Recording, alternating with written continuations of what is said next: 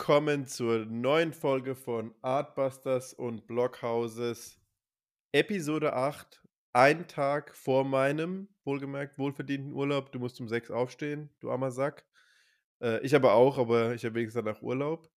Äh, aber bevor wir, äh, bevor ich dem Tagesgeschäft zurückziehe, äh, haben wir darauf bestanden, beide, dass wir nochmal aufnehmen wollen, dass wir unsere Monatskadenz halten. Und genau, deswegen treffen wir uns hier wieder zu später Stunde, 21.55 Uhr. Möchten uns erstmal natürlich bei unseren treuen Fans äh, draußen bedanken und uns nochmal Danke fürs Feedback sagen äh, oder für die Feedbacks, die ihr uns mitgegeben habt. Äh, super nett, super freundlich und äh, das sind jetzt halt die Fans, Felix, die dann irgendwann mal sagen können: „Oh, Artbusters, ja, Mann, ich kannte die schon, als die noch zwei absolute Nobodies waren.“ So, keine Ahnung, in 10, 15 Monaten. Genau, ähm, deswegen willkommen zur Folge 8. Ähm wir starten mal mit unserer neuen Kategorie, die sich noch ein bisschen reinfinden muss, nämlich Warte was mal, wir warte uns mal. denn Ich darf auch noch kurz Hallo sagen, oder? Ach so, ja, natürlich, sag erst Und mal das Hallo, Allerwichtigste ist, wenn man, ähm, wenn die Leute in Zukunft mal sagen werden, dass sie ähm, uns von Anfang an kannten, dann werden die immer auf das Trademark bestehen. Und dein Trademark ist eigentlich, dass du am Anfang Hallihallo sagst. Und dieses Mal hast Stimmt. du, du hast einfach dieses Mal Willkommen gesagt. Es geht natürlich Stimmt, nicht. stimmt. Deswegen hole ich das nach und sage Hallihallo. So, glaube ich, machst du das in der Stimmt, Stimmlage ja, ja, ja. Hm, Du hast recht. Genau, ich freue mich auch wieder am Start zu sein und ähm, let's do it. Alles klar. Warte, ich muss noch ganz kurz das bei dir hier einstellen, aber das ist alles gut. Dann, Felix, ähm, du musst dir angewöhnen, wahrscheinlich ein bisschen seltener wegzugehen und, äh, mehr, ähm, zu Hause Sachen zu schauen. Ähm, steigen wir mal in die Kapitel What We've Been Watching ein, ähm, was ich so in den letzten Wochen geschaut habe. Ich habe tatsächlich weniger geschaut, weil ich ja jetzt von meinem Kreuzbandriss geheilt bin und, äh, arbeiten muss wieder, also so 'n normales Leben führe. Ich habe jetzt keine 15 Sachen mitgebracht, nur 3 Sachen, die ich, äh, jetzt geschaut habe, die ich noch mal empfehlen möchte. Also, momentan, äh, fahre ich total ab auf Succession. Äh, das ist so die, ähm, große HBO-Show, die aktuell läuft, die feiere ich total ab. Ähm, worum geht's darin? Ist im Prinzip geht's um das Erbe eines, ähm, Medienimperiums, äh, sehr in Anlehnung an News Corp und Rupert Murdoch. Und in der Serie ist einfach wirklich alles cool. Dialoge, Charaktere, Entwicklung der Charaktere, die Chemie der Charaktere, der Humor, Drama, Spannung. Eine der besten Serien der letzten 10 Jahre. Ähm, also oben mit dabei bei den Breaking Bads und Better Call Sauls und Game of Thrones dieser Welt. Richtig großes Kino.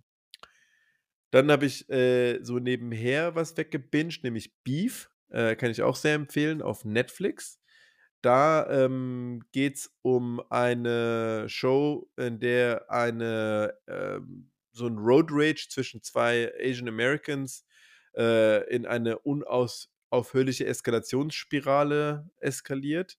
Wirklich coole Serie, tiefe Abgründe, schwarzer Humor, tolle Darsteller, äh, und halt auch mal irgendwie so 'ne Serie, die nicht nur, ähm, äh, ich sage mal, weiß ist, sondern 'ne Serie, die einfach nur Asian Americans sind.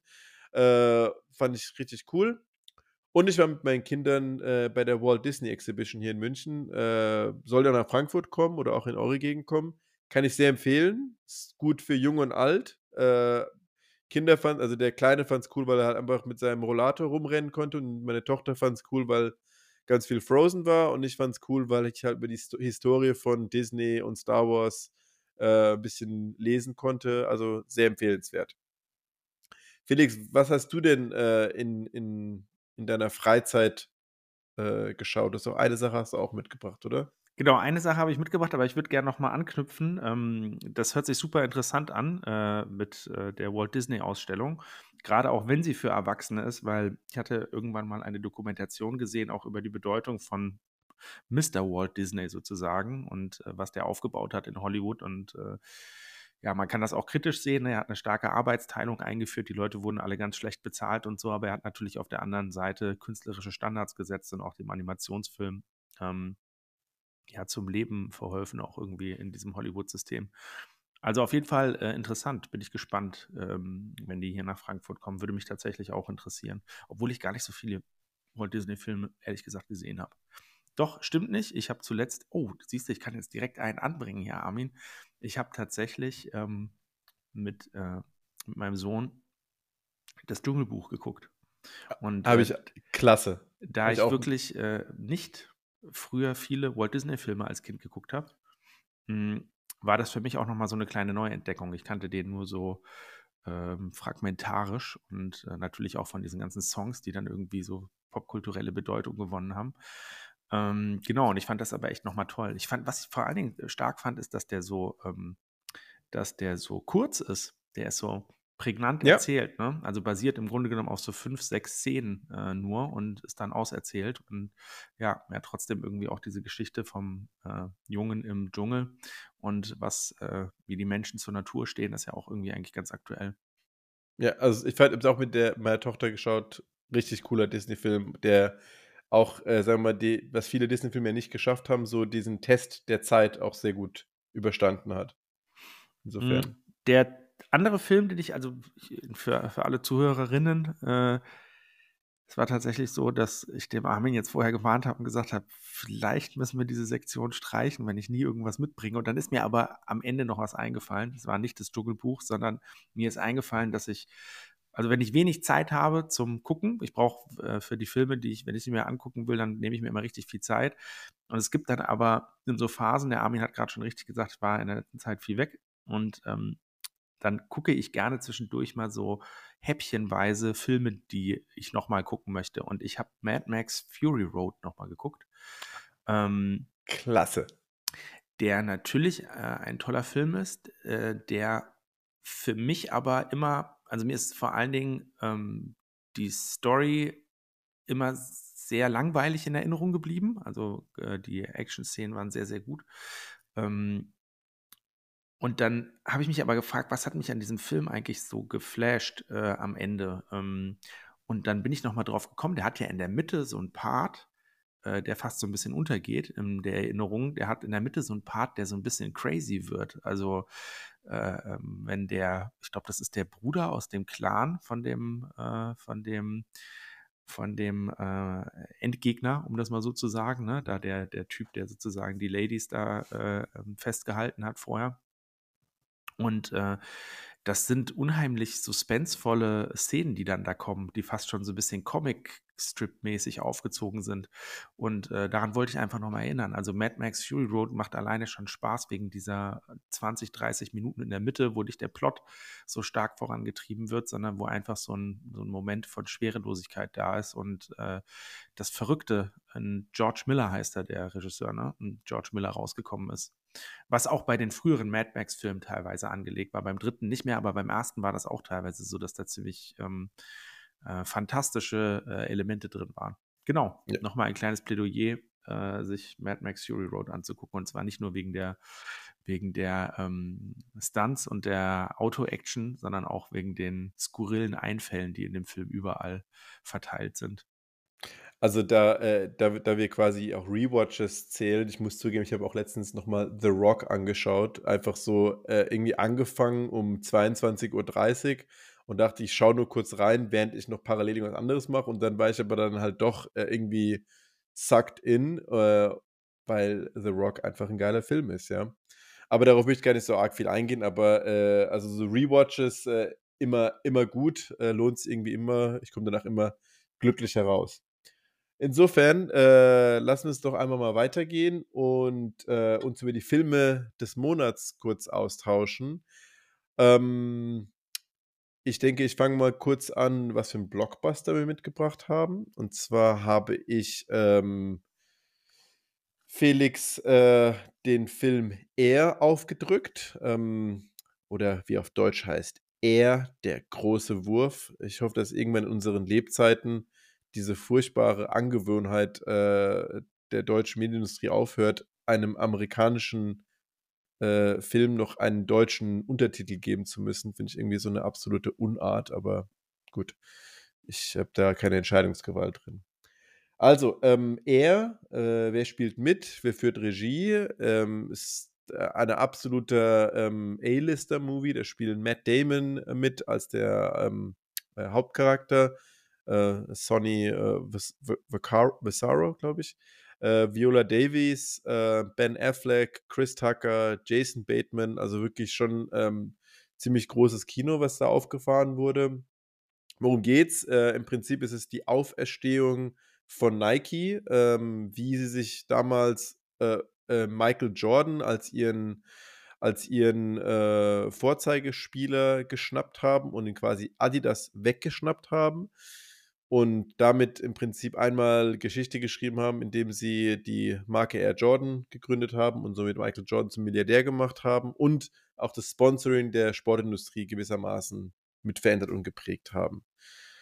Interessant äh, fand ich, äh, das habe ich jetzt in mehreren äh, Artikeln gelesen, dass Ben Affleck anscheinend Michael Jordan um Erlaubnis gebeten hat, diese Story zu machen oder diese Story zu verfilmen. Und Michael Jordan gesagt hat, alles cool, aber ich will, dass meine Mutter von Viola Davis gespielt wird, was ich irgendwie coole Ansage finde. Und genau, das war er, ähm, der große Wurf. Äh, wir unterhalten uns gleich nochmal darüber. Felix, was hast du mir denn äh, für ein ähm, Arthouse dieses Mal ähm, aufgetischt?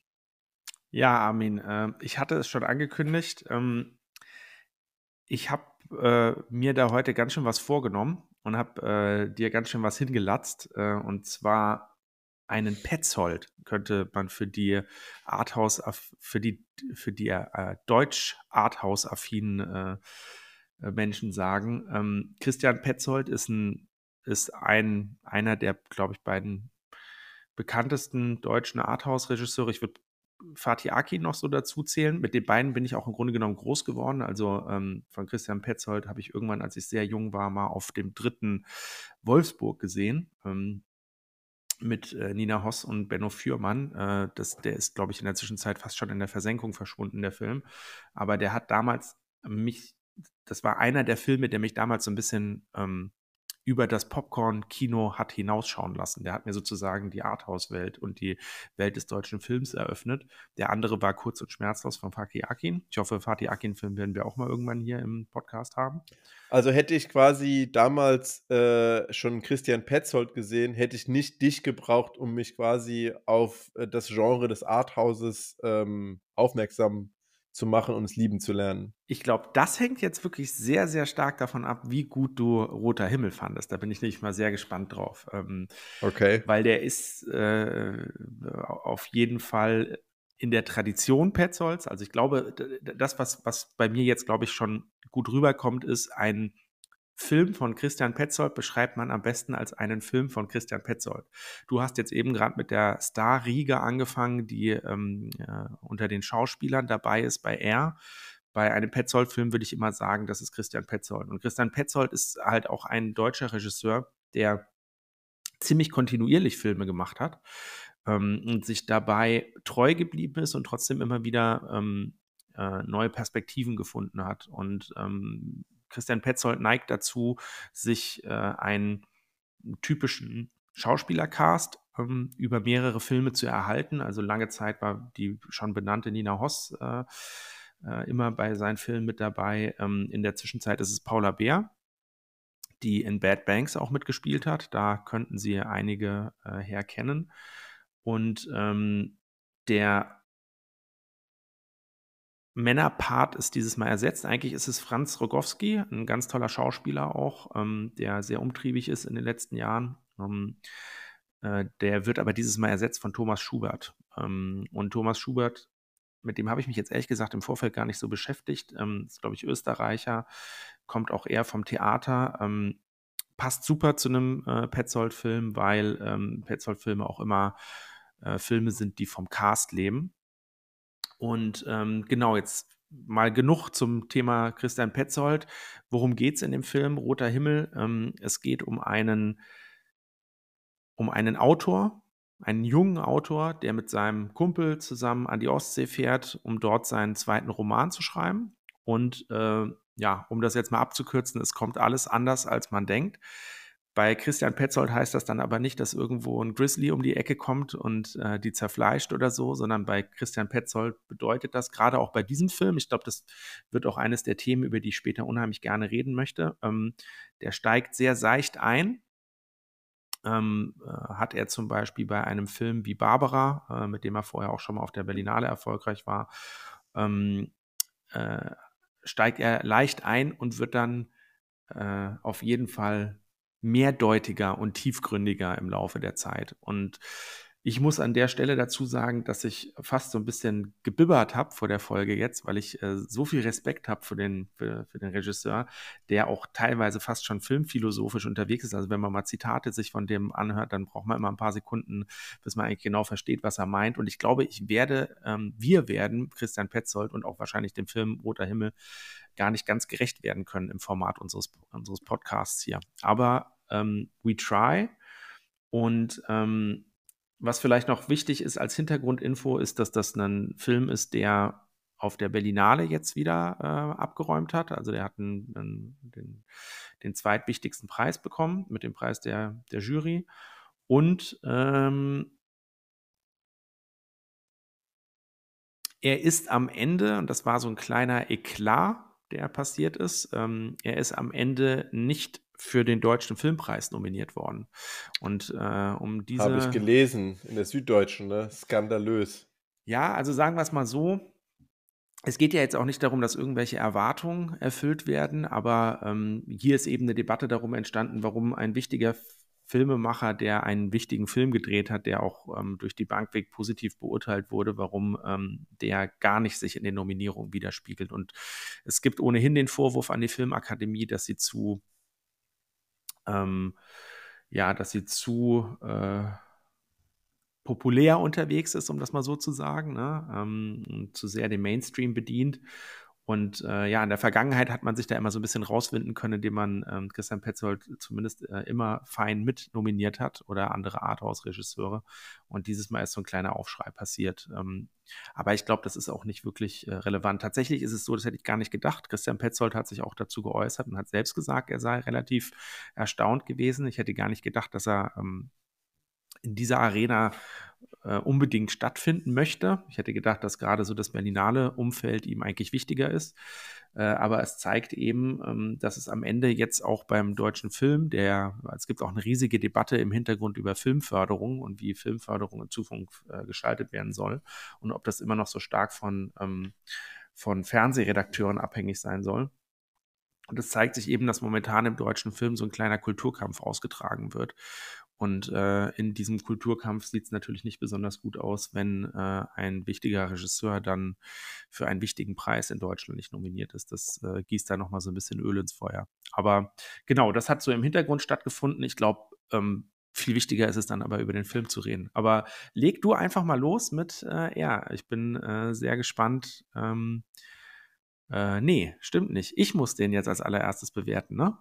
Richtig, deswegen. Siehste, eben gerade noch.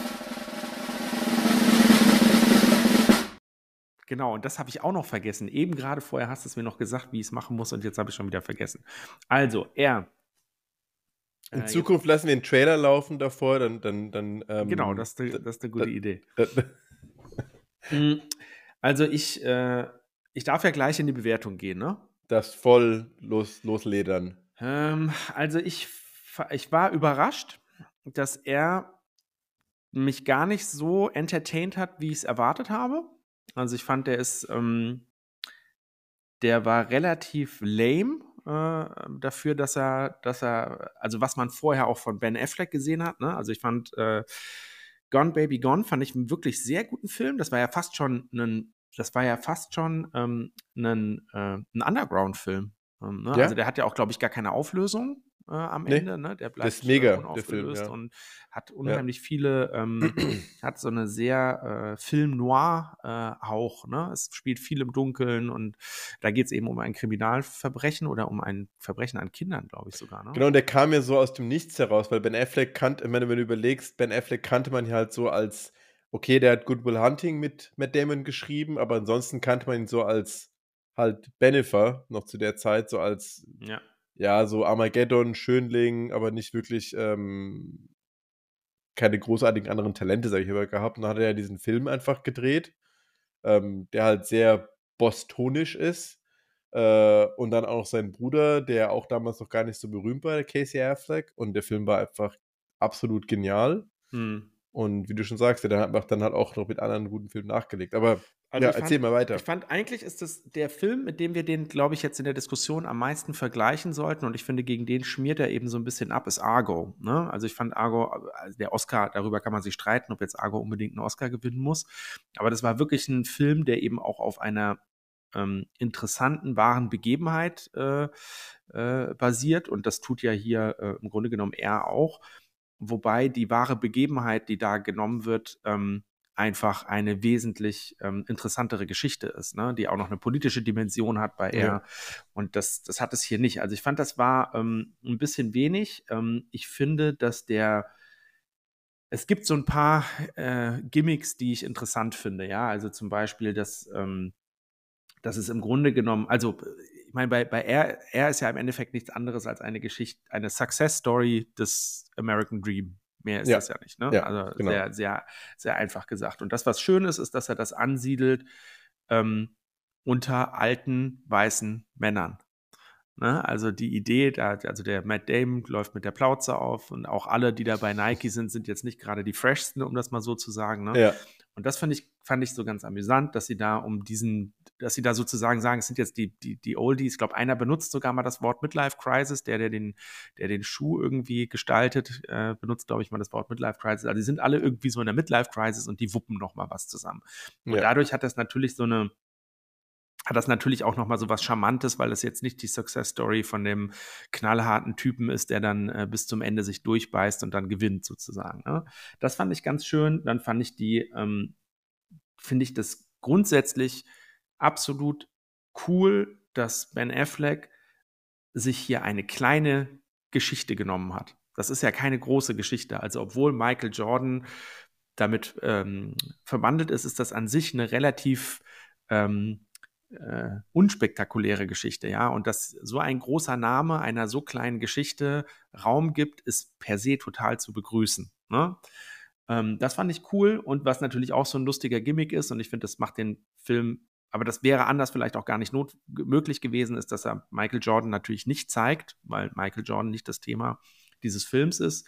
Und das fand ich cool, dass sie das konsequent durchgehalten haben. Ähm, fast konsequent. Am Ende gibt es ja dann, glaube ich, sogar tatsächlich nochmal Live-Foot, äh, nee, äh, Real-Footage von, Ja. von, von ihm. Ähm, so, und jetzt kommt nach den positiven Aspekten, kommen jetzt die negativen Aspekte. Also, es gab keine Überraschung und das lag jetzt nicht nur daran, dass natürlich die Geschichte nicht mehr hergibt. Ne? Also es ist einfach eine Geschichte von jemandem, der Michael Jordan entdeckt und darauf, also für die, für die Werbewelt ist das natürlich ein großer Plotpoint, ne? dass dann jemand sagt, wir machen nicht mehr Werbeprodukte, ähm, in die wir die Stars reinstecken, sondern wir machen Werbeprodukte für einen bestimmten Star und bauen auf dem dann, inszenieren sozusagen auf dem unser, unser, unser, unser ähm, Produktmarketing. Das reicht mir für den Film aber ehrlich gesagt nicht. Also ich fand das nicht spektakulär, ich fand das war sehr erwartbar und ich finde, sie bauen auch nicht mehr auf. Also es gibt ja eigentlich fast überhaupt gar keine Seitenstränge, es gibt keine, die, die Charaktere machen keine besondere Entwicklung durch. Also der Matt Damon ist im Endeffekt, äh, das ist ja total erwartbar. Ne? Matt Damon hat halt eine Idee und der Film funktioniert jetzt auf jeden Fall so, indem seine Idee am Ende succeeded. Und er muss halt auf dem Weg äh, zum Erfolg, muss er jetzt viele verschiedene Hürden übernehmen. Und ähm, spannend fand ich ihn in jedem Fall nicht. Unterhaltsam fand ich ihn auch nicht. Ich finde, es ist mir fast schon ein bisschen auf den Keks gegangen, wie einfältig der sich an den 80s bedient. Also ich fand die Musikauswahl, also der hat ja an sehr vielen Stellen, ich glaube, der fängt sogar direkt so an. Der macht am Anfang Ja. so direkt so fünf Minuten, indem er irgendwie so alles aus den 80s uns zeigt, damit wir auch ganz genau verstanden haben, dass wir jetzt in den 80s sind. Nein, wir hätten es auch anders, hätten wir es jetzt wirklich nicht verstanden, als wenn du uns jetzt nochmal so einen kleinen Zusammenschnitt da irgendwie machst. Mm, Und dann kommt der, versucht er die ganze Zeit zwanghaft 80s-Songs da rein zu pressen. Und die passen überhaupt gar nicht. Also ich verstehe, dass das momentan on Vogue ist. Ich verstehe, dass Stranger Things, was mich auch hart angekotzt hat als Serie und der ganze Hype darum, dass die, ähm, dass das sozusagen dass, dass das eine, eine, eine Nostalgie-Erzählung äh, ist, die einfach die Nostalgiebedürfnisse bedient. Aber hier in so einer an sich zwischenmenschlich schönen Geschichte, äh, die sie, dass dem Film auch teilweise immer wieder gelingt, das zwischenmenschlich schön darzustellen, spielt es überhaupt gar keine Rolle. Das wäre total, ist total unnötig, braucht man überhaupt gar nicht zu machen und hat mich teilweise aus dem Film rausgebracht. Mhm. Und dann ist aber der, also ich, ich habe nochmal darüber nachgedacht, was wir eigentlich in unserem Podcast immer machen. Ne? Und das, was wir ja eigentlich immer machen, was mir auch Spaß macht, ist den Sinn von Filmen zu suchen. Ne? Bei den Arthouse-Filmen sind wir da immer so ein bisschen mehr am struggeln. Worum geht es da eigentlich so genau? Und hier bei dem, bei diesmal Film, ja recht klar. Aber dieses Mal ist es relativ klar. Es ist diese, diese Success Story, aber vor allen Dingen ist es eine abartige Glorifizierung. Also es ist eine von, abartige Glorifizierung von, von am Ende doch Michael Jordan. Also eine, eine äh, im Grunde genommen aufs Podest heben. Also ich finde, der Film ähm, das ist eigentlich nicht das Thema des Films. Das Thema des Films ist eigentlich Matt Damon mit seinem, mit seinem Erfindergeist, ne, mit seinem Marketing-Genie.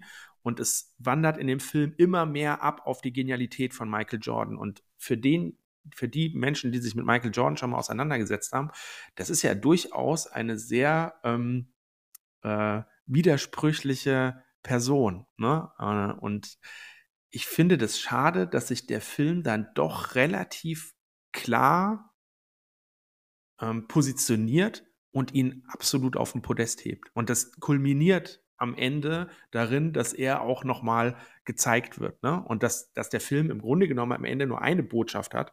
Und zwar die Botschaft, dieser Schuh hätte ohne das Genie von Michael Jordan nicht funktioniert. Ich finde das fast ein bisschen schade, weil dadurch kommt ein bisschen ähm, dadurch äh, äh, verschiebt sich so ein bisschen die Reality, weil im Endeffekt ist das einfach nur ein ganz, ganz abgewichster Marketing-Move gewesen, den die da gemacht haben. Ne? Und ich finde, mhm. der Matt Dame kommt mir fast ein bisschen zu sympathisch rüber. Ne? Also eigentlich hätte man da, hätte man das auch ruhig ein bisschen dunkel anlegen können, aber es passt halt mhm. halt nicht in diese Success-Story rein. Ne? Das ist halt, es muss halt einfach ein, also auch diese Szene, dass er dann am Ende da nochmal mit seinem dicken Bauch nochmal joggen geht und so. Dieser Charakter, alle Charaktere sind eindeutig und mir viel zu doll auf die Zwölf ausgelegt, sympathisch zu sein. Keiner hat Abgründe, keiner hat irgendwie, keiner hat irgendwie, ähm, also äh, gut, man könnte jetzt natürlich sagen, der Matt Dame, der ist halt sehr versessen ne, äh, äh, auf, seine, mhm. auf seine Idee. Aber mhm. der kriegt ja auch zwischendurch immer wieder, selbst wenn er da mal so droht, es gibt ja so eine Szene, wo er so droht, mit seinem Kollegen in so einen Konflikt zu geraten, ne, der ihm dann irgendwie sagt, so, ey, hier übrigens, du setzt damit auch Leute aufs Spiel. Und dann rudert der Film aber schnell zurück. Dann sind die am Ende doch Buddies. Ne? Und dann, mhm. aber selbst in dieser Szene umarmen sie sich dann am Ende und alles ist gut. Also ich finde das, also wenn das eine wahre Geschichte ist, die in so einer, in, in so einer Solidarität und in so einer Menschlichkeit stattgefunden hat, ist es natürlich wunderbar. Ich bewerte es jetzt auf Basis eines Films. Für einen Film finde ich die Charaktere alle viel zu glatt. Mhm. Ähm, und wie gesagt, diese, diese ähm, Glorifizierung von Michael Jordan war mir zu krass. Andererseits ist das aber vielleicht auch was Interessantes an dem Film. Und zwar ähm, spiegelt der uns die USA wieder. Ja, und wie ähm, die USA pflegen, mit ihren Helden umzugehen. Und diese Heldenanbetung, die hat natürlich auch so ein bisschen was Authentisches. Und das wird ja hier an Michael Jordan auch klar. Also ich würde jetzt quasi äh, reinkommen oder habe das ja gerade schon äh, perfekt vorgemacht. Ich komme jetzt rein und sage, den sollte man gar nicht so glorifizieren. Und ich glaube, die amerikanische Perspektive darauf ist, doch sollten wir, weil der leistet es nämlich tatsächlich am Ende. Der hat gerockt und in, in den USA wenn einer gerockt hat, dann hat er gerockt. Dann ist mhm. das teilweise auch schon fast so ein bisschen egal, ob der moralisch mit einem halben Fuß im Schmuddel steht oder so. Das ist wurscht, sondern der hat einfach seine Leistung gebracht. Und die USA sind eine Leistungsgesellschaft. Ne? Und insofern lässt ein das auch so ein bisschen, also vielleicht darf man diese Glorifizierung auch gar nicht so moralisch hinterfragen wie ich, weil es einfach ein Abbild der USA ist. Ne? Das ist die Form, wie sie ähm, ihre Helden bedienen und dann vielleicht auch gerade gegen diese Einwände ne, sagen, das ist, ähm, und das sind ja auch immer Role Models, ne? also am Ende ist, ist der Michael Jordan natürlich nicht nur Michael Jordan, sondern er ist ähm, derjenige, an dem sich alle aufhängen können und sagen können, wenn du es nur hart genug probierst, ähm, dann schaffst du es, ne? weil das ist ja nicht eine reine Talentgeschichte äh, immer in den USA, sondern es hat ja auch sehr viel immer damit zu tun, dass du dich durch alle äh, Widerstände durchbeißt äh, und durchknabberst. Also du genau. würdest einen Lothar Matthäus jetzt nicht so aufs Podest heben? Ich glaube, in Deutschland gibt es das halt grundsätzlich nicht, Ja, diese, nee, gibt's nicht. Hast diese, du diese, recht, ja. Dings. Ne? Das, also Gibt's klar gibt es da eine, eine gewisse, ich meine, auch Franz Beckenbauer hat ja sowas äh, Idolhaftes, aber wir haben immer so eine kritische Distanz. Das kann man uns ja auch negativ auslegen. Das wird uns ja, glaube ich, im Ausland auch immer negativ ausgelegt. So, warum müssen die Deutschen immer so über alles kranteln? Die Österreicher vielleicht noch mehr, wenn ich das Wort kranteln benutze. Ähm, aber ja, ähm, genau.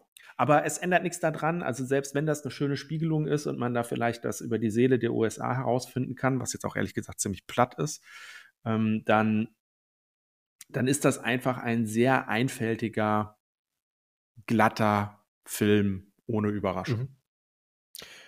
Okay. Ähm, fair. Äh, ich habe mich, mich gefragt im Film, wie würde der Felix diesen Film, weil der Film ist halt so, der ist so bewusst leichtfüßig und will gar nicht schwermütig sein und das ist okay. Ähm, ich muss sagen, dass ich das, also weil du das jetzt auch als so Kritikpunkt erwähnst, ich finde es eigentlich gut, dass der so bewusst leichtfüßig ist, weil was mich äh, an den Blockbustern vor allem, die wir äh, jetzt reviewed haben, manchmal genervt hat, war, wenn ein Blockbuster oder ist ja kein Blockbuster in dem Sinne, aber wenn ein Film ein bisschen versucht, zu viel zu sein, was er nicht leisten kann. Ich finde, Avatar war ein gutes Beispiel. Er hat versucht, irgendwie so Umwelt und Klima und wie wir mit dem Planeten umgehen, in dieses, in diese Actionhülse zu packen und wollte damit eigentlich mehr ähm, schaffen, als was er imstande war zu leisten. Ähm, deswegen fand, fanden wir, ich glaube, wir fanden ja beide am Ende des Jahres Top Gun besser als Avatar, was ja so die Blockbuster des Jahres waren. Warum? Weil Top Gun halt einfach sich auch nicht mehr, also nicht mehr sein wollte. Und genauso mag ich eigentlich bei er auch, dass er ein ganz bewusst leichtfüßiger, positiver, ähm, leichte Kostfilm ist. Ähm, ich finde, die, die, mir, mir kam es fast so ein bisschen so vor, also die, die Darsteller sind ja alle super, keine Frage. Also Matt Damon ist, spielt, finde ich gut. Äh, Chris Tucker finde ich super äh, lustig. Jason Bateman bin ich ja eh ein großer Fan, weil ich ja auch ein Fan von seinem Podcast bin, von Smartless. Ähm, auch sehr zu empfehlen übrigens. Der interviewt übrigens Ben Affleck in seinem letzten Podcast über den Film. Super, super, also super coole, coole Unterhaltung. Und äh, ich habe fast das Gefühl, dass bei dem Film, also die Story, wie du sagst, die Story ist ja im Prinzip keine interessante Story. Deswegen, ich finde den Vergleich mit Argo und er auch, ich weiß nicht, ob ich den mitgehen würde, weil Argo ist ja ein Film, der sich mit einer wirklich, ähm, also wirklich einer historischen Geschichte befasst, ähm, der Geiselbefreiung äh, in Teheran ähm, zu Zeiten der Revolution. Während hier geht es ja im Prinzip darum, halt, wie es Michael Jordan zu Michael Jordan, wie es wie hat Nike Adidas überholt. Das ist jetzt keines, das ist jetzt nicht, darüber werden sich jetzt nicht die Historiker später unterhalten, würde ich jetzt mal behaupten. Ähm, deswegen finde ich das halt, mh, das ist ja eher so, dieser Film ist eher so eine Komödie mit ganz leicht dramatischen Elementen, aber es ist eigentlich eher so eine leichtfüßige Komödie. Und ich finde, da haben sie es auch, äh, da hat Affleck und äh, ich, ich, weiß nicht genau, wer sein Screenwriter war, aber die haben sehr bewusst halt so ähm, leichte, äh, leicht so Sorin-eske Dialoge versucht, also wo halt immer schnell hin und her geschossen wird und äh, sich dann irgendwie halt bantern, aber natürlich auf einem intellektuell anderen Level. Hm. Und ich habe das Gefühl, er hat äh, den Schauspielern gesagt, hey, ähm, ihr seid jetzt der und der Charakter, aber spielt einfach so, so ungefähr, wie euch lustig ist. Also die waren sehr, äh, alle Schauspieler haben ziemlich so ihre Stärken sehr ausgespielt, aber auf eine sehr, sehr ähm, unterhaltsame Art und Weise. Jason Bateman war im Prinzip Jason Bateman, wie er in Ozark ist, wie er in ähm, äh, so dieses, dieser bisschen zynische, lustige äh, Typ. Matt Damon war halt so jemand, der leicht anzündbar ist. Der spielt ja auch immer, der spielt ja auch einen ähnlichen Charakter, den in anderen Filmen auch spielt, nur halt mit Plauze. Und äh, ich finde, Ben Affleck zum Beispiel hat ähm, in dem Film wirklich ziemlich lustig sich über Phil Knight lustig gemacht. Weil Phil Knight ist ja CEO von Nike, ist ja ein, also äh, eine Koryphäe. Und der hat halt im Prinzip mit dieser Rolle einen äh, eine Person gespielt, die heute ganz normal ist, so jemand, der so ähm, im Rein mit seinem Geist ist, weil er viel Yoga macht und atmet und das macht und pipapo und das ist ja was völlig Normales heutzutage, aber in den 80ern dachten ja alle, das ist ein bisschen schräg, wenn du halt immer so über Atemübungen redest und ich finde, das hat er halt sehr lustig ähm, rübergebracht, diesen Charakter zu spielen. Hat mich sehr unterhalten. Und ähm, ich zum Beispiel fand diese ganze 80er, den ganzen 80er-Vibe eigentlich ganz cool. Der hat mich schon relativ früh halt da reingezogen. Hat es jetzt ein bisschen übertrieben mit dieser 80er-Montage. Ich fand es eigentlich ganz angenehm, weil äh, mich hat tatsächlich auch an unsere, an unsere filmische Jugend erinnert, ja, weil ich meine, als ich irgendwie, keine Ahnung, 10 war oder 12 oder 13, habe ich mir halt Beverly Hills Cop hoch und runter angeschaut. Äh, und das war halt so meine, meine filmische Jugend. Und dann waren halt diese ganzen Szenen aus den 80ern und ich konnte mich da wirklich gut wiederfinden und fand das eher, dass ich da irgendwie gut abgeholt wurde am Anfang. Und ich fand auch die 80er-Songs, die reingebracht wurden, ich weiß, was du meinst, dass, dass es aus, aus Stranger Things kommt, man 80er so hart abfeiern muss. Ähm, wobei ich Stranger Things nicht so ganz durchge durchgeschaut habe, aber ich fand diese Verbeugung, Verbeugung vor den 80ern eigentlich unterhaltsam und angenehm. Und ähm, also ich habe in dem Film auch echt oft gelacht, weil ich fand die Dialoge super lustig. Ähm, ich fand die Szene, wo der ähm, Chris Messina, also der äh, Agent vom Ben Affleck, das war mein Magic Moment des Filmes, den Matt Damon am Telefon äh, zusammengestaucht hat, fand ich so unglaublich lustig, ähm, weil es mich sehr an Entourage erinnert hat und ich finde Entourage auch unglaublich lustig. Und ähm, ich fand auch die Dialoge mit Chris Tucker lustig. Am Ende muss ich sagen, dieser, dieser ähm, äh, You're gonna do great things Dialog in diesem Boardroom von Matt Damon, der tatsächlich, der ging mir auch, der war ein bisschen zu sehr auf die Zwölf, äh, um es in deinen Worten zu sagen, ähm, weil er halt so ähm, in die Zukunft blickend war, äh, aber schon fast ein bisschen übertrieben mit äh, You're gonna do great things, you're gonna do this, you're gonna do that und dann zeigen sie halt Szenen aus seiner äh, aus seinem Leben, aus Michael Jordans Leben und feiern den halt so ab. Das war ja auch keineswegs selbstironisch, oder das war keineswegs. Nee, genau. Äh, das war dann das hat, das glorifizierend. Hat das, das, hat das nicht kontextualisiert ja. oder so, das hat das nicht dann im Nachhinein nochmal zurückgeholt auf den Boden ja. des Marketings oder so, sondern das war einfach eine Ehrerbietung an diesen Sportler und das fand ich war, also die Schleimspur könnte größer nicht sein und ich fand es halt, ich finde es halt einfach, der Film ist insgesamt irgendwann zu einer richtig also eigentlich hat der Film am Ende meiner Meinung nach einen ziemlich starken Werbefilmcharakter bekommen. Das war am Ende ein Werbefilm für Nike. Es war am Ende ein Werbefilm für die, für die, äh, für die, äh, für die Schuhlinie Air Jordan und es war am Ende ein Marketingfilm für, für äh, Michael Jordan. Also. Ja. Ja, also ich fand, äh, aber ich fand den, ich fand den einfach schon unterhaltsam. Also ich war da reingegangen, hab mir den angeschaut hab oft gelacht, war amüsiert und bin da rausgegangen.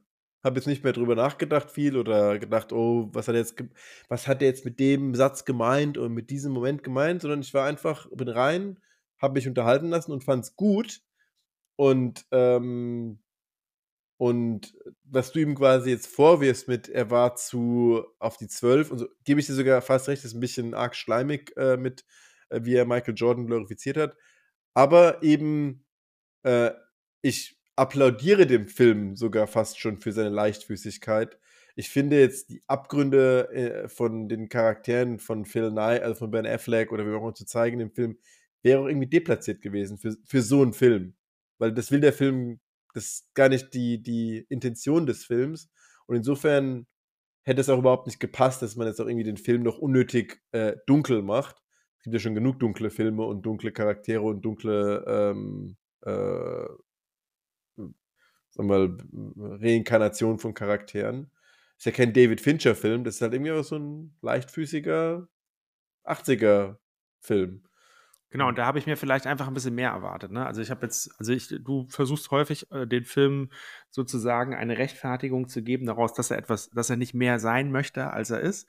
Aber äh, ich habe ja sozusagen auch eine Erwartungshaltung an einen Film, ne? Dass Ja, ich mir denke, fair. was, was, Okay. was, was möchte ich von einem Film haben, ne? Und ich fand Ja. jetzt, er hat mir, hat mir sehr klassisches Screenwriting auch gegeben. Also da war, das war eindeutig nach, glaube, der große Drehbuchguru aus den USA heißt Sid Field, äh, der hat so eine, diese Dreiaktstrukturen und die Plotpoints, wann er die setzt, der hat die eins zu eins 100 Prozent bedient. Das würde wahrscheinlich ähm, da komplett reinfallen, aber dadurch hat er halt, er ist wirklich, finde ich, nicht überraschend. Also es würde mich wundern, wenn Nee, du jetzt sagst, du es- hättest es ist irgendwo nie- irgendwas nein. gesehen, was dir in irgendeiner Form im Nein. Laufe dieses Drehbuchs mal irgendwann etwas irgendwie mal dein Herz ein bisschen höher schlagen. Und das ist ja schon, also ein Film lehnt, lebt auch schon immer ein bisschen davon, dass er, dass er mich dann äh, vielleicht auch äh, mitreißt in irgendeiner Form. Und dieser Film hat mir, hat mir, hat tatsächlich äh, mich in den wenigsten Stellen, ich frage mich sogar gerade, wo hat er mich überhaupt mitgerissen? Das ist jetzt gemein. Mir fällt jetzt gerade nichts ein, aber ich finde, es ist ein, es ist ein kleiner, also das ist, vielleicht ist das schon äh, das ist mein Urteil. Das ist ein kleiner, netter Film, Ja, aber halt Ja. Ben Affleck macht vorher Argo, Ben Affleck hat vorher Gone Baby Gone gemacht und jetzt kommt er mit einem kleinen, netten Film und wir wollen ja nicht sagen, von, von wem äh, nett der kleine Bruder ist oder wie war das nochmal irgendwie so? ja. Der blöde Spruch, ne? Also Nee, aber ein- also äh, ge- gebe ich vielleicht habe ich mich auch ein bisschen darin wiedergefunden, weil die bereiten dann ja auch Pitches vor und so und das mache ich ja in meinem Job recht häufig. Und das ist aber halt so eine, also ich, das ist ja natürlich jetzt Pitches von vor 100.000 Jahren, wie man Pitches vorbereitet hat. Und äh, ich finde es einfach halt so witzig, wie dann halt dann vor dem Film so, strat also vor diesem großen Meeting mit Michael Jordan so strategisen, soll jetzt der Phil Knight zu spät kommen und, äh, und das fand ich alles halt sehr unter unterhaltsam, weil es mich auch ein bisschen an mein, äh, an mein Berufsleben erinnert, aber halt auf eine eher lustige Art und Weise. Und genau, aber ähm, ich finde, äh, ähm, ich finde deine Bewertung ist äh, auch äh, absolut fair. Ähm, und meine auch. und äh, ich glaube, äh, da haben wir eigentlich auch schon fast äh, alles äh, zu R gesagt. Also alle Luft aus dem Film rausgeholt, die es rauszuholen gibt. Deswegen ähm, würde ich sagen,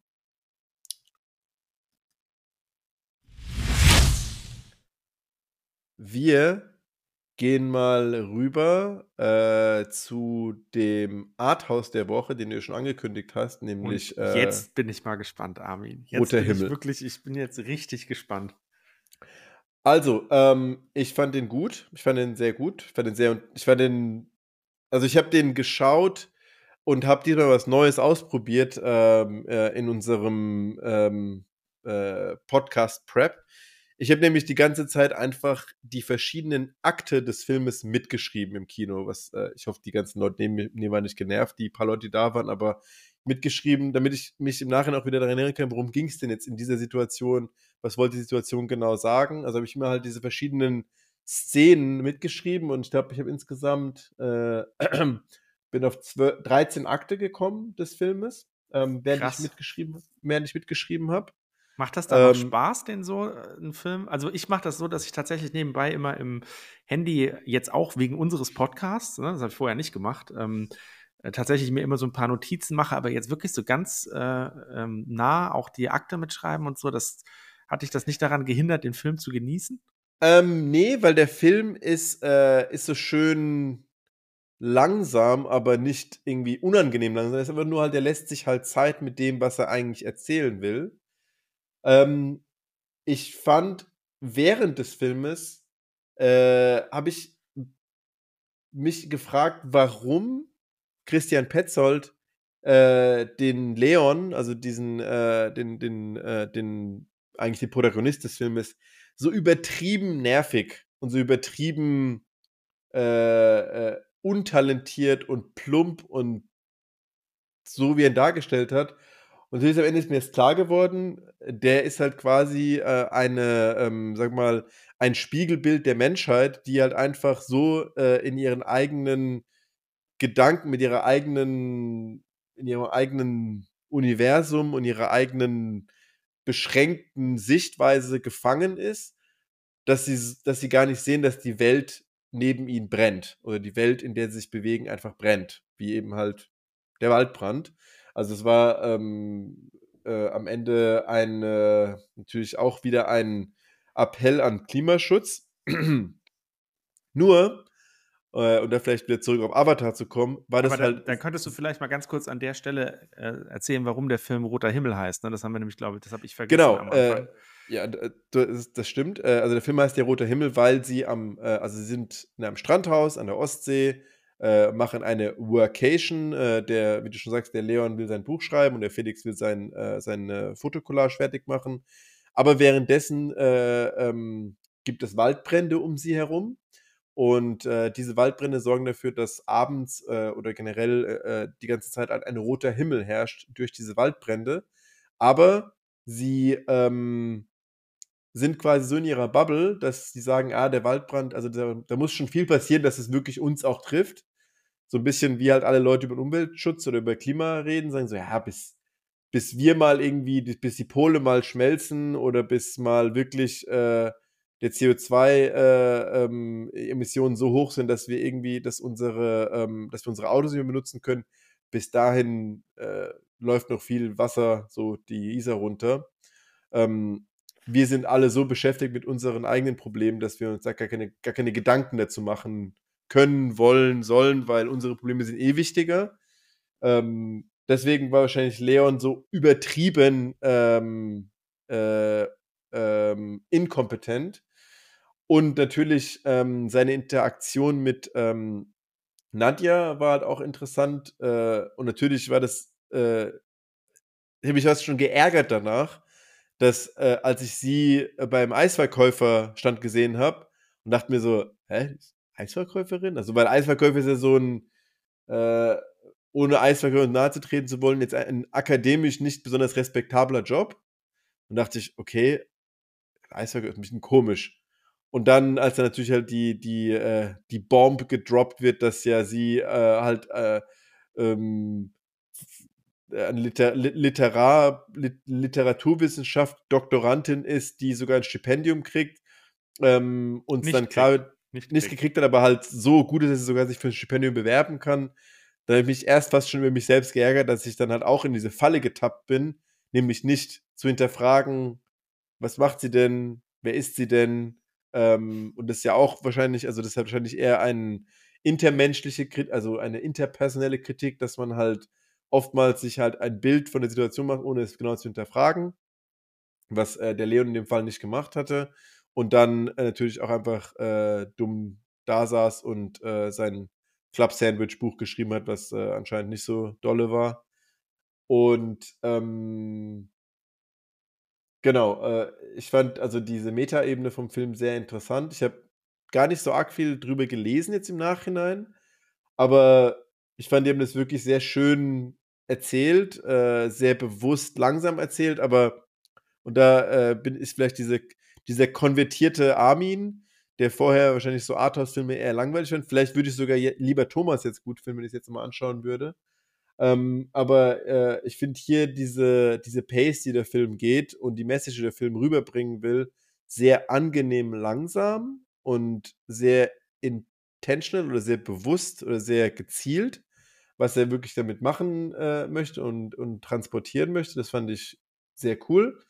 Ähm, ich fand den Vibe des Filmes sehr schön, so mit der Ostsee und äh, das hat alles irgendwie halt eine sehr gute Atmosphäre ähm, geschaffen. Ähm, ich fand eben auch noch dieses Ende mit dem äh, Helmut ähm, auch wieder so, fast schon ein bisschen auf die Zwölf, aber halt auch so interessant, dass halt der Leon wieder so in seinen Gedanken gefangen war oder in seiner eigenen Welt gefangen war, dass er nicht mal gesehen hat, dass sie nicht halt auf der Kinderklinik sind, sondern auf der Onkologie sind, äh, dass er das gar nicht gecheckt hat. Ähm, ja, und halt alles so, ähm, äh, so im Zeichen von ähm, Klima. Fand ich echt cool. Ähm, und natürlich auch, äh, wie Leon vor Liebe quasi blind war, äh, dass er, äh, dann aber so, äh, wir mal, ähm, reagiert hat wie jemand, der irgendwie betrogen wurde von seiner Freundin, die er gar nicht hat, äh, dass wenn sie mal, äh, irgendwie 'n anderen, äh, Freund nach Hause bringt, dass man den gleich irgendwie dumm anlabern muss, weil man halt eifersüchtig ist, ähm, aber gar nicht gemerkt hat, dass sie ihn ja auch gar nicht so schlimm fand. Und vielleicht hätte er mal sich 'n bisschen Mühe gegeben oder 'n bisschen mehr aus sich aus seiner Bubble rausgegangen, äh, hätte was aus dem werden können. Ähm das fand ich äh, das fand ich echt spannend. Also, ich finde, wir haben es tatsächlich jetzt in der zweiten Folge im äh, in diesem Jahr schon wieder mit 'nem Meisterwerk zu tun. Wir hatten, äh, letztes Mal ähm, da warst du noch 'n bisschen mehr Feuer und Flamme als jetzt für Roter Himmel. Haha, Feuer und Flamme.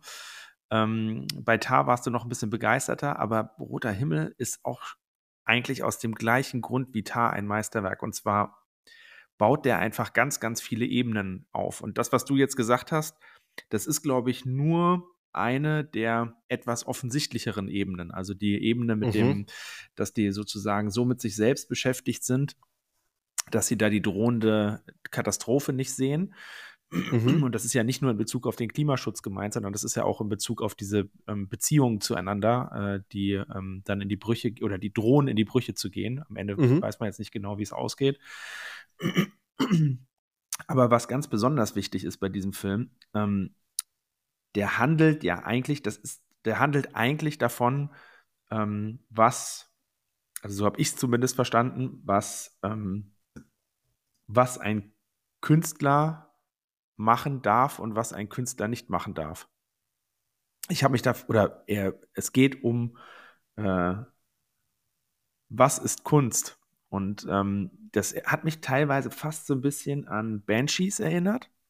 Da wurde ja auch so verhandelt, welche Bedeutung, ähm oder was muss man aufgeben und was muss man machen, um ein Künstler zu sein, um und um Bedeutung in seiner Kunst zu schaffen und um Bedeutung in Mhm. sich zu schaffen, ja? Und auch hier geht es sehr stark, glaube ich, darum, wie sollen Geschichten erzählt werden? Also, der Film hat ja auch, ähm, so 'n paar Referenzen, die er reinholt. Also, da an einer Stelle wird 'n wird 'n Gedicht von Heinrich Heine zitiert. Mhm. Äh, am Ende zeigt sich dann, dass Leon quasi die Geschichte, die er erlebt, ähm, verschriftlicht hat zu seinem zweiten Roman. Und ich glaube gab's noch 'ne Stelle, wo's irgendwie, äh, um Literatur ging? Ich meinte, es gab noch 'ne 3. Stelle, auf die komme ich jetzt grade nicht. Entschuldigung, ich habe 'n Frosch im Hals. Mhm. Ähm, was ich eigentlich sagen möchte, ist, dass es immer wieder um die Frage geht und vielleicht auch grade vor diesem Hintergrund der Waldbrände: Muss der Leon das thematisieren? Ist es so, dass der Leon mit 'nem mit Club Sandwiches heißt das, glaube ich, oder so, ne? Ne, Club wie heißt Club das? Sandwich. Club Sandwich, also das der der Roman, äh, der der das, ähm der Entwurf für den Roman, der ihm zerrissen wird sozusagen von Ja. seinem Verleger, ne? Äh, das ist ja auch von von Christian Petzold, glaube ich, bewusst so angelegt, äh, dass das so, äh, komödiantische Elemente auch hat. Das ist ganz neu für ihn, da würde ich gleich noch mal drauf eingehen.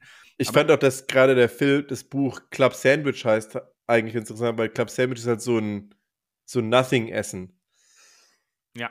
Ist halt einfach 'n Toastbrot mit Schinken und Tomate und Mayo. Also halt so ganz, äh, unelegant. Also, ich glaube wirklich, dass es darum dass dass Christian Petzold sich hier ähm, und da muss man 'n bisschen mehr in seinen Kopf und in sein Werk reingucken. Das kann können wir jetzt natürlich hier nicht leisten und das kann ich von dir nicht erwarten, aber ich würde es trotzdem einfach gerne für mich auch noch mal ausdrücken. Und zwar, ähm, Christian Petzold gehört zur gehört zu einer Strömung, die hieß Berliner Schule. Und die Berliner Schule war immer davon geprägt, dass sie sehr, ähm dass sie nicht besonders leichtfüßige Filme gemacht hat. Das waren immer Filme, die sehr langsam erzählt waren, die teilweise auch 'n bisschen spröde waren und die immer sehr, ähm, stilistisch gearbeitet haben, also immer einer bestimmten Form gehorcht haben und dabei fast so 'n bisschen, ähm ja, die haben die haben da dadurch ein an Leichtigkeit verloren. Für mich war das eine der prägenden Filmrichtungen, die ich mitbekommen habe und ich fand das immer total spannend.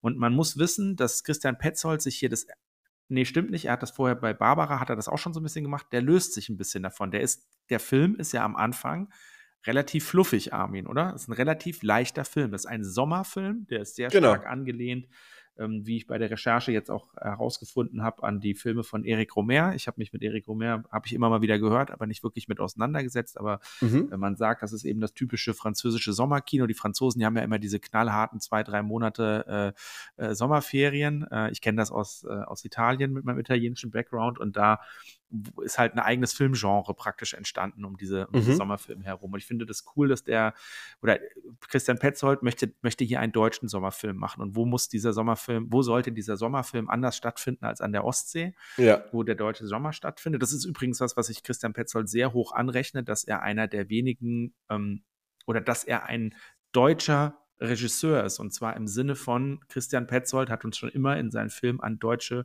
Schauplätze gebracht. Und zwar Schauplätze, die ansonsten einfach nicht stattfinden. Also ich, mir fällt jetzt auf Anhieb kein Film über die Ostsee ein. Wir hätten jetzt 5000 Filme über in den USA, über äh, sonstige besondere, spektakuläre äh, Plätze äh, auffallen. Und ich finde es einfach schön, an der Stelle mal zu sehen, dass es jemanden gibt, der, der eben diese deutschen Schauplätze erkundet ähm, und damit auch so ein bisschen Deutschland zeigt. Mhm. Oder deutsche Geschichten auch einfach erzählt. Ne? Und die, ähm, genau, ich, ich habe mich jetzt so ein bisschen verloren. Also ich glaube, es geht eigentlich darum, dass der, dass der Christian Petzold auch einen Film darüber macht, wie er selbst Filme machen sollte. Also ich glaube, der Leon. Ah, okay, dass er vielleicht sich auch er, selbst aus seiner. Er ist, nicht, er ist nicht Leon, das steht mal fest. Ne? Also Leon ist, glaube ich, zu dumpf dafür. Aber ich glaube, Christian Petzold Christian Petzolds Film wird immer zu wenig Leichtfüßigkeit mhm. vorgehalten. Ne? Und Andererseits ist er ein, hat er immer eine sehr starke Bedeutungsschwere in seinen Filmen. Und ich glaube, er mhm. verhandelt das hier in diesem Film. Er verhandelt sozusagen die, das Verhältnis von Leichtigkeit und Bedeutungsschwere. Mhm. Nicht nur in Form von dem Leon, sondern auch in der Form von, muss man sich diesem Klimathema annehmen? Ist es notwendig? Ist es erst wirklich ernstzunehmende Kunst, wenn jemand, ist Leon dafür moralisch zu verurteilen, dass er sich nicht des Klimathemas annimmt? Ist der moralisch, darf der das nicht im Grunde genommen? Der macht Kunst dadurch, dass er sich einfach hinsetzt hinsetzt und schreibt. Und ist er dazu verpflichtet, sich des Klimaschutzthemas oder des großen gesellschaftlichen Themas anzunehmen? Ne? Und diese Frage wirft er irgendwie auf. Und das, was ich so schön finde an. Aber äh, an ich finde jetzt, äh, sorry, ich, ich finde jetzt gerne, dass er, dass Leon das vorzuwerfen ist, dass er sich dem Klimaschutz nicht annimmt, sondern dass Leon repräsentativ für alle Menschen ist, die zu sehr in ihrer eigenen Blase gefangen sind. Entschuldigung, oder ich habe auch einen Frosch im Hals, lustigerweise. Oder ihre Day-to-Day-Sachen für wichtiger äh, erachten als den Klimaschutz. Aber ich glaube, das ist ein zu großer Sprung. Also man darf ja nicht vergessen, dass Leon vor allen Dingen ja an seinem, an seinem, ähm, an seinem Schaffen leidet. Also der ist ja jemand, der etwas schaffen möchte. Und die mhm. Frage ist, muss der bestimmte Erwartungen erfüllen und muss der bestimmte Sachen machen, damit es gerechtfertigt ist, dass er Kunst macht und dass er, dass er schreibt und äh, gibt es äh, gerechtfertigte Erwartungshaltung daran, was er in seinem zweiten Roman schreibt. Und das ist ja nochmal was ganz anderes als jemand, bei dem du sagst, der achtet in seinem Daily Life nicht darauf, nachhaltig zu leben oder ähm, mhm. äh, ja, äh, äh CO2-arm zu leben. Ähm, ich glaube wirklich, dass es hier stärker darum geht, wie, wie sollte Kunst erschaffen werden. Und die, das, was ich schön finde an diesem Film, ist genauso wie bei Tar, ähm, der ja auch dieses Thema, da geht es ja darum, dass, dass dieser Star vom Podest geholt wird. Mhm. Und ich finde, dass Roter Himmel ähnlich wie Tar sehr offen bleibt. Also der nimmt keine Position ein. Der nimmt nie im Film zum Beispiel auch gegen oder für Leon Position ein. Der macht sich so ein bisschen, also der, er lässt ihn manchmal in so Fallen tappen, ja, aber am Ende kriegt der Film, und das ist da, das, das hat mich jetzt auch gewundert, dass du da gar nicht drauf eingegangen bist, der Film kriegt ja am Ende auch eine absolute Bedeutungsschwere. Ne? Der fängt sehr leicht an und dann passieren immer krassere Sachen. Mhm. Ähm, und er wird, er kippt am Ende fast schon ins Melodram. Ne? Also das, der, das, das ist ja eigentlich ein, darüber haben wir noch gar nicht geredet, das ist ja eigentlich ein, ein Film, ein Ensemble-Film. Ne? Da sind vier, mhm. vier sind es am Anfang. Also die beiden kommen zu diesem Haus und dann treffen die plötzlich in dem Haus die Nadja, die da ist. Äh, das nervt den Leon, äh, dass da jemand ist, der sozusagen seine, seine Schaffenskraft da irgendwie stört. Ähm, verliebt sich dann auch noch irgendwie in die, äh, findet er noch nerviger, hat er auch gar keinen Bock drauf. Und sein ähm, Kumpel fängt dann eben mit dem Bademeister ein kleines Techtelmechtel an und das nervt ihn auch noch so. Und dann kommt dieser Bademeister noch dazu. Und dieses Vierer-Ensemble, das geht in diesem Film, glaube ich, sehr stark darum, und das geht immer in Christian Petzold-Filmen darum, wie funktioniert dieses Ensemble zusammen? Wie funktionieren die untereinander? Und da sind auch wunderbare Dialoge dabei, da sind wunderbare Situationen dabei, in denen man sieht, wie da verschiedene Beziehungen zueinander aufgebaut werden und Erwartungshaltung und Erwartungshaltungen, die nicht eingehalten werden. Und es geht am Ende bei Christian Petzold auch immer irgendwie ums Mensch und seine Beziehung zu anderen Menschen. Und natürlich spielt da irgendwie diese Klimaschutzgeschichte mit rein, aber ich glaube eigentlich, ähm, eigentlich geht es dem Film darum, äh, äh, zu sagen, wie kommen diese vier, fünf miteinander zurecht? Was für Dramen durchleben die? Dann auch in diesen Konstellationen, da kommen ja richtig harte Dramen am Ende. Ne? Also der Verleger ja. hat plötzlich Krebs, der, der, der, der, der, der, der, die beiden Spoiler Alert total, ne? die beiden ähm, Liebenden ähm, äh, verbrennen dann im, im, im Wald. Äh, das ist ja alles dann hochdramatisch, ne? Und äh, da, da kriegt er ja einen absoluten Fall in diese andere Richtung. Und ich finde nicht, dass er dadurch, der wird jetzt nicht dadurch so schlimm, dass man den, ähm, dass man das jetzt nicht mehr weiter gucken möchte, ne? sondern der baut das auch sehr gut auf, dass man das immer weiter gucken möchte bis zum Ende. Mhm. Aber ich glaube, auch da behandelt Christian Petzold Leichtigkeit und Schwere. Was macht das mit uns? Ne? Also am Anfang ist der Film leicht, dann wird er schwer. Und am Ende ist es ja sogar so, also ich komme jetzt daher, dass, dass du gerade so ein bisschen so reagiert hast, dass du sagtest, hm, er führt, oder dass, dass sie an deinen Augenbrauen meine gesehen zu haben, dass du sagst, er führt den Leon ja schon so ein bisschen vor. Ne? Das finde ich nicht, weil der Leon ist ja am Ende, ist er ja eigentlich der, der seinen Schaffensprozess beendet hat. Also der ist ja eigentlich, begründet er fast schon so ein bisschen, warum Leon so ist, wie er ist. Er ist so, weil er erst aus diesen Erfahrungen heraus ähm, so, ein, so eine Geschichte äh, spinnen kann. Und diese Geschichte kannst du nicht spinnen, wenn du die ganze Zeit total leichtfüßig unterwegs bist. Du musst ein bisschen äh, reflektiert oder du musst ein bisschen introvertiert, du musst ein bisschen, ja, auf der Suche, das ist ein Kampf, äh, Kunst zu erschaffen. Das ist kein, das ist kein leichtfüßiger Spaziergang sozusagen. Und das, ähm, und das finde ich, äh, wird, wird an dem Leon ziemlich deutlich klar. Ich äh, muss tatsächlich sagen, ähm, dieser, dieser Switch von leichtfüßigem, so ein bisschen, der Leon ist ein bisschen so ein Trottel, der halt irgendwie so in seiner Welt gefangen ist und nichts auf die Kette kriegt, zu die bei seine beiden Freunde oder sein Freund ähm, verbrennt, was ja also echt äh, auch super dramatisch ist. Ähm, ich finde, der hat diesen Schwung nicht so hinbekommen, dass ich am Ende halt jetzt zum Beispiel für die, äh, für die beiden Charaktere, für David mit EW und, äh, und äh, Felix so wirklich ähm, getrauert habe, weil ähm, der Film dann schon irgendwann sehr den Zoom auf Leon und seine Schaffenskrise äh, dreht, dass ich gar nicht mehr so arg vested in diese anderen Charaktere war. Normalerweise bei so, sagen wir mal, schockierenden äh, ähm, Todesszenen oder äh, äh Charaktersterben von äh, von Fernsehserien oder von Filmen, äh, nimmt mich jetzt auch immer schon sehr mit. Aber irgendwie, äh, das war alles so abstrakt schon, wie dieser, wie auf einmal dieser Waldbrand dann sie doch eingeholt hat und dieses tote Wildschwein dann vor ihnen runtertöpselt, das war alles so schon sehr, sehr abstrakt. Und deswegen konnte ich gar nicht mehr irgendwie für den Charakter oder für diese Charaktere trauern, weil die irgendwie schon dann irgendwie schon wieder weg waren aus dem Film. Und deswegen habe ich, hab ich dieser Switch von leichtfüßiger Sommerfilm zu ähm, schwerem Drama nicht so mitgenommen. Ähm, ich habe auch aber die Metaebene halt auch anders wahrscheinlich gesehen wie du. Ich habe halt mich mit Christian Petzold und seiner Schaffenskrise nicht befasst. Ähm, äh, ich habe vorher gar nichts von dem gehört. Ähm, aber ich bin ja auch kein Arzi wie du. Ähm, Aber Ähm, äh, ganz kurz noch, also ich meinte das jetzt nicht so, dass das dann, dass das dramatisch in der Hinsicht wird, dass du dann da im Kino sitzt und weinst, ne?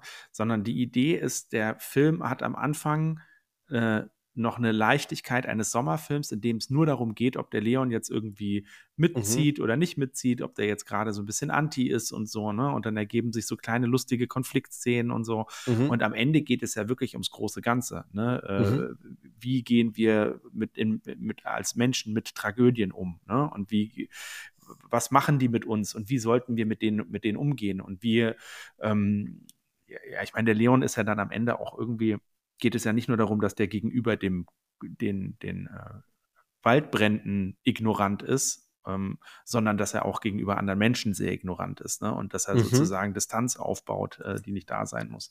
Und mhm, die, und das ist, äh, ist, das ist ja gerade vielleicht was, was er in Relation zueinander setzen möchte, ne? Wie passieren Tragödien und wie gehen wir zwischenmenschlich damit um? Also ich glaube schon, dass der Film, ähm, und ich hatte jetzt gar nicht so viel Zeit, über den nachzudenken, weil ich den, den erst vor zwei Tagen gesehen habe. Ich glaube schon, dass der Film äh, diese Ebene noch zusätzlich aufmachen möchte. Und dass zum Beispiel eigentlich das Klimaschutzthema gar nicht so, dass, ähm, dass das nur am Rande mitläuft. Ähm, Interessant, weil ich, ich, dachte, ich dachte, das war der Theme. In meinen Augen war das so der Theme des Films. Ähm, Ignoranz der Menschen gegenüber Klimaschutz, weil eben der Waldbrand natürlich auch ein Synonym für ähm, ähm, Klimakatastrophe ist. Deswegen dachte ich, das wäre total das, äh, die Intention des, ähm, die Intention äh, von äh, dem Regisseur, diese Story zu erzählen. Äh, aber also interessant, dass du das so nicht so siehst. Ich habe das, äh, diese ganzen anderen Themen, die du gesagt hast, waren für mich eher so Seitenthemen. Ich fand, das war, das war so der, der Kicker in meinen Augen. Also das ist, äh, das ist hat jetzt wahrscheinlich auch wirklich ein bisschen was damit zu tun, dass ich weiß, was er für Filme macht und dass er häufig sehr Ja, ja. profane, profane, banale, einfache Geschichten erzählt, Mhm. die aber dann im Laufe des Films sehr mehrschichtig werden. Und ich würde noch mal ganz kurz ähm, an der Stelle, falls ich mal irgendwann unseren Podcast wiederhöre, noch eine These in den Raum stellen, die ich, ähm, die ich cool finde. Und zwar ähm, der Christian Petzold, der macht normalerweise Filme, in denen immer so gespenstische ähm, Gestalten eine Rolle spielen. Ja, also wir wissen nicht so Mhm. genau, ist das jetzt Traum oder Wirklichkeit oder so, ne? Und ich finde, mit dem, mit dem, mit diesem Film ist es ihnen das erste Mal gelungen, einen Film zu machen, der, also die, die, ja, es gibt in diesem Film kein Gespenst. Also Leon ist sehr greifbar. Äh, Mhm. die am, am gespenstischsten ist vielleicht noch die Nadja, die einem manchmal, Mhm. so, die so, manchmal nicht so ganz greifbar ist, aber ansonsten sind alle sehr greifbar und ich würde sagen, die Nadja auch. Und es ist ihm das erste Mal gelungen, hier einen Film äh, zu machen, der selbst ein Gespenst ist. Also ich finde, der Film ist ganz schwer greifbar. Also gerade so in seinem Ende wird er dann immer, ähm, äh, wird der immer weniger ähm, klar und immer ähm, aufgedröselter. Man könnte ganz viele verschiedene Anknüpfungspunkte, also er hat auch ganz krasse Szenen dann am Ende, wie dann, wie dann äh, der Leon doch nochmal, nachdem er ein Angebot von der Nadja ausschlägt, dann vor diesem, ähm, wie heißt das, fluoreszierenden, äh, also vor dem, vor dem, äh, diesen Ach, Licht, von den, ja, Lichtspielen von, in dem, ja, genau, ja, dem, in, äh, an dem Meer sitzt und so, ne? Und das kriegt dann alles so ein, so ein, so ein Gefühl von, ich weiß eigentlich gar nicht mehr, man hat dann gar nicht mehr so genau das Gefühl, ähm, woran man ist. Und das ist aber ein angenehmes Gefühl. Und das ist so, das war früher schon ganz typisch bei den Charakteren, die, ähm, die äh, Petzold aufgezogen hat, dass die immer so ein bisschen gespenstisch waren, aber nie unangenehm. Also es war immer so, ähm, waren immer so Figuren, an die man, denen man auch gerne gefolgt ist. Äh, äh, Mhm. und äh, genauso finde ich, ist das bei dem Film. Ich hatte nie in diesem Film das Gefühl, ähm, dass ich ihm nicht gerne folge. Und das ist, ähm, das ist bei den Christian Petzold-Filmen nicht immer so gewesen, um Okay. das so zu sagen. Äh, genau, äh, das wäre jetzt meine These, die ich einfach mal so in den Raum gestellt hätte. Die, Die- wahrscheinlich wir- keinen wir anderen werden in- interessiert als mich, aber äh, ja. In, in, weißt du, in einigen Jahren werden wir vielleicht nochmal darauf zurückblicken und äh, hören und diese These ist dann voll Mainstream geworden und alle denken, wer hat als Erster gesagt? Es kam in Artbusters und Blockhouses. Genau. Nee, ähm, also summa summarum, guter Film. Insofern, äh, da wir ja auch schon, sag mal, äh, auf die Zielgerade zulaufen, äh, würde ich mal sagen, wir gehen über zu unseren finalen Bewertungen. Nämlich, ähm, lass uns Popkörner und Palmen vergeben, Felix. Also, ich würde denken, eher so irgendwas zwischen zwei und drei. Habe ich mir fast schon gedacht. Also irgendwie so, hm, zwei ist irgendwie fies, drei ist irgendwie zu viel. Aber ich glaube, am Ende würde ich wirklich zwei sagen, weil ich würde mir den auch nicht, also ich würde mir den nicht angucken nochmal. Und ich glaube, ich würde ihn auch nicht unbedingt jemandem empfehlen. Also ich würde jetzt auch nicht sagen, guck dir den an oder so, sondern ich würde jetzt eher so denken, der verliert, ich glaube, der verschwindet irgendwann so in ein paar Jahren, dann redet keiner ja. mehr. Glaube ich auch. Äh, ich gebe ihm trotzdem eine 4 von 5, weil er die Mission, die er sich vorgenommen hatte, erfüllt hat, nämlich mich für anderthalb Stunden aus meinem Hamsterrad äh, rauszuziehen, um mich zu unterhalten, mich zum Lachen zu bringen. Und äh, eben wie schon gesagt, äh, weil er nicht mehr sein wollte, als er letztendlich war, ähm, kriegt er eine 4. Er ist auf gar keinen Fall eine 5. Auf jeden Fall. Ähm, weil du jetzt gerade so deine Augenbrauen so runzelst. Äh, ich bin dafür bekannt, dass ich äh, ähm, bei meinen Bewertungen ähm, ein sehr großzügiges Kurzzeitgedächtnis habe und dann, wenn jetzt, sagen wir mal, zwei, drei Wochen vergangen sind, ähm, ich dann vielleicht nicht mehr so großzügig wäre. Aber wenn ich den Film jetzt gerade, ich glaube, am Sonntag gesehen habe äh, und da habe ich einfach eine positive Assoziation mit dem Film, ähm, Kriegt er eine 4. Also ich habe die Augenbraue hochgezogen, weil ich wirklich denke, dass das eine, eine äh, Überbewertung ist, eine über, überpositive Bewertung, weil, also ich sehe das immer, versuche das auch immer so ein bisschen einzuordnen. Da draußen gibt es schon verdammt viel geile Filme, ne? Und diese ver verdammt viel geilen Filme, die sind auf jeden Fall alle verdammt viel geiler als er. So. Das, das, stimmt. Ich, ich bin auch wahrscheinlich manchmal ein bisschen ähm, großzügig, wenn ich den Film gerade erst gesehen habe. Hm. Nein, aber wir haben ja immer, ja. Wir, wir, haben ja eigentlich am Anfang mal gesagt, diese äh, Sektion ist nicht zur Debatte, sondern hier gibt nur jeder seine. Ja, ja, das war jetzt ein bisschen fies von mir, dass ich da reingegangen bin. er kriegt vier, äh, ist gut. Äh, und jetzt bin ich gespannt ähm, und lass dir einfach mal den Vortritt bei Roter Himmel. Also der Rote Himmel, äh, der kriegt von mir vier Palmen. Ähm, warum? Weil ich den gut fand weil ich äh, immer mehr zum Arzi werde und äh, finde Arthouse-Filme echt angenehm und mache mir gerne darüber Gedanken und gehe gerne da rein und gehe jetzt immer in unsere Art, Arthouse-Kinos hier in München und, und denke schon, hey, I'm one of you guys. Ähm, und äh, connecte auch dann immer ganz gut mit diesen Filmen im Nachhinein, meistens so ein bisschen mehr als im Vorfeld oder als während des Films. Ähm, aber er war, halt, er war halt nicht so gut. Also zum Beispiel Close war in meinen Augen halt einfach ein absolutes Meisterwerk. Ganz anderer Film, ne, muss man Anderer Film, aber der hat mich halt Film. voll mitgenommen. Und Tar war eben auch ein Meisterwerk, weil er halt so super genial subtil war äh, in der Message, die er halt transportiert hat. Den fand ich jetzt auch gut, aber ich fand, wenn ich jetzt den direkten Vergleich zu den Filmen habe, nicht so gut, dass ich ihm auch eine 5 geben würde. Also ich glaube, Tar haben wir beide eine 5 gegeben, ne? Kann das sein? Ja, wir haben bei Tar und Close beide eine 5 gegeben. Hm, also ich, ich würde jetzt tatsächlich, ähm, ich glaube, ich würde Roter Himmel ganz gerne auch 4,5 geben. Ich bin irgendwie jetzt so zwischen den soll, vielleicht sollten wir das einführen, Armin. Das wäre die. Nee, das, nee, äh, das, ist, äh, das, das, das, das, das, eine, das, eine, das ist eine Trap, weil dann sagst du, ah, ich würde eigentlich schon ganz gerne zwischen 4 und 4,5 geben, also so 4,2. Also ich würde mal sagen, Tar hat mich mehr, hat mich mehr mitgerissen, weil der halt auch wirklich, der hat ja Thriller-Elemente noch und hat, äh, und hat ja auch äh, so ein paar äh, Psycho-Elemente. Ähm, aber ich finde eben diese, ich finde die an, ich finde die, die, die Kunst,